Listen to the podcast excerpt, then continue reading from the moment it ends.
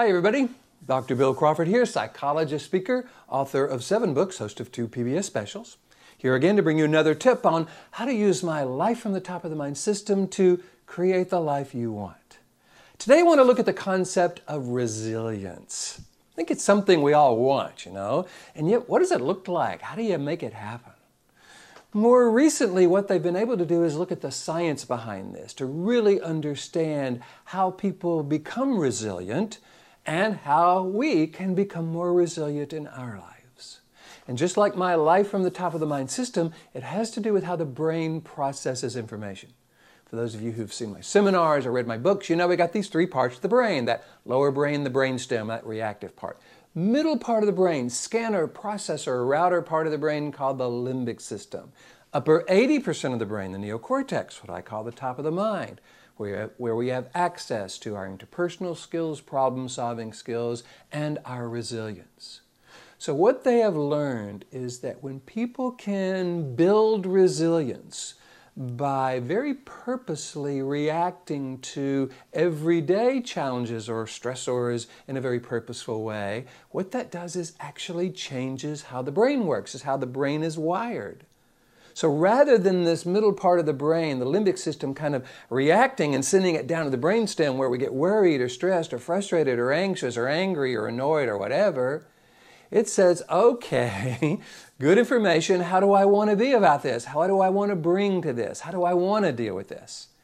You know, for me, there are four what I call neocortex questions or criterias. I call them the four criteria that I think can help us with this question. Number one, am I reacting to this situation on purpose? Have I decided to do this or did I just find myself feeling this way? Number two, how's it working for me? Is it helping me create the life I want? Is it effective? Number three, is this how I want to be defined? Do I want to define myself as someone who reacts to certain people or situations in this way? And number four, would I teach and or recommend this reaction to someone I love?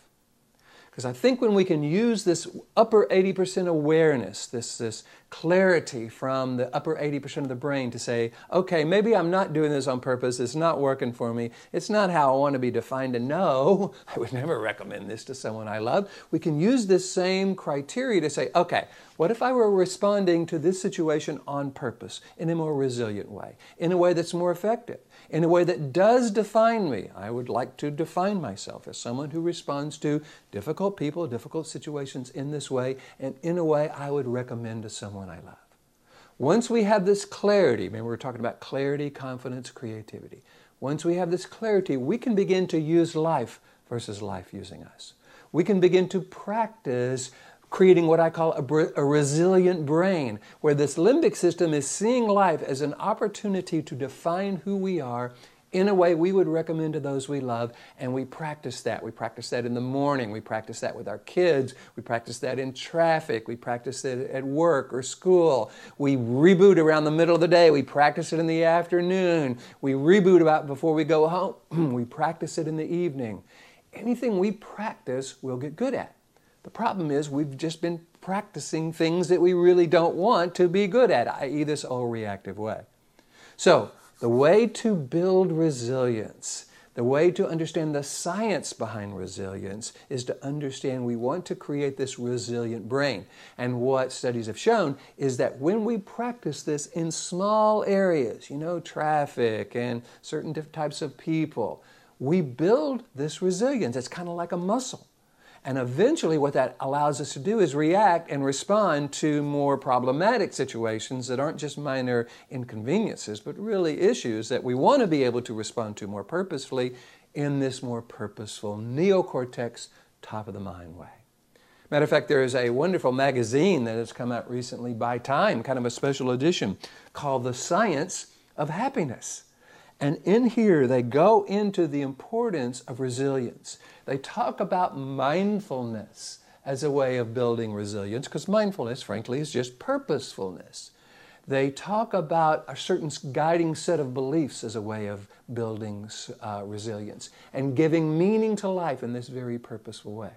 So, all the things that I talk about in my book, in my seminars, that clarity, that confidence, the creativity using mindfulness, uh, uh, neuroscience, so you understand how the brain works, and that cognitive science, those beliefs that drive our life, all of that is now being kind of proven by science and MRIs and brain research as this is exactly what it's all about.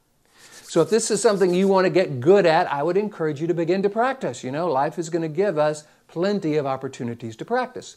And if you want me to help you, either with your organization or you as an individual, all you got to do is go to my website, billcrawfordphd.com, hit the contact button, let me know what you're interested in, or you could get the book, Life from the Top of the Mind. It is a manual for how to build resilience in your life and how to train your brain to actually deal with life in a way that you would recommend to someone you love. This is what I love to do, so feel free to contact me, let me know. And by the way, if you're loving these videos, please hit the like button, share them with your friends. You know how that makes a difference in terms of how people are able to use this material. In the meantime, here's to you bringing more clarity about what's important to you, how you would define yourself in a way that you would teach to someone you love. More clarity about what part of the brain you're coming from. More clarity, confidence, creativity into everything you do.